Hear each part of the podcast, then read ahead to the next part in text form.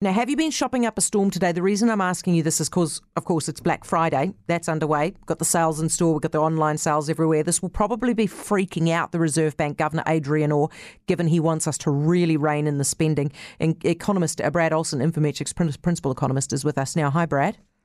Good afternoon. Brad, do you reckon he will be freaking out?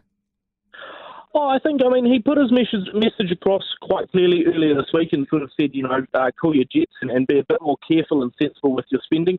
Realistically, uh, we knew, we all knew that it was Black Friday uh, coming up today and that there'll be deals throughout the weekend. The question, I guess, is whether or not this is sort of the, the, the big summer blowout. You know, do we get through all of our spending today and maybe we call the jets after this last hurrah, or do we keep going harder into summer? If this isn't just one big sort of blowout, then I think the, the Reserve Bank Governor will be sort of sweating a bit more as we head into the silly season.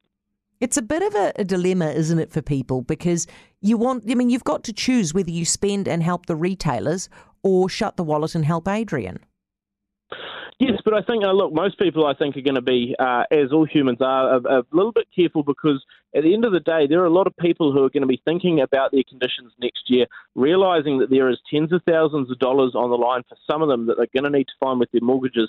If that's the case, the sensible option is to be just a bit more cautious. Now, that doesn't necessarily mean putting your credit card or your wallet into, uh, you know, some water and, and freezing it in, uh, you know, in the freezer. It might just mean that, um, you know, you, you do two, two uh, sales today. Uh, instead of three or four online. Uh, so, you know, I think people needing to be a bit more cautious, not needing to completely stop spending any dollar anywhere, but being more cautious, being a bit more sensible, uh, finding some other opportunities perhaps could well uh, be important both to their personal finances and also help us control inflation as we head into the next year. Brad, I see that, um, I mean, as you pointed out yourself, the Reserve Bank would like the government to stop spending money. Michael Wood, the First Minister to be asked whether he should stop spending money, says he is not planning to stop spending money. Shouldn't he plan to?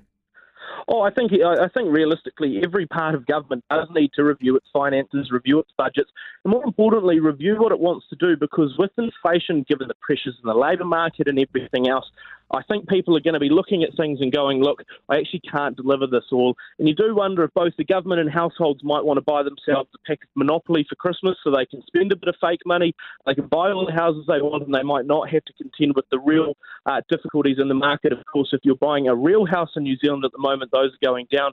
Uh, we're struggling at the moment with inflation, but again, maybe uh, you know, having a little bit more fun on the Monopoly board would be a better option this Christmas. Oh, geez. Mm.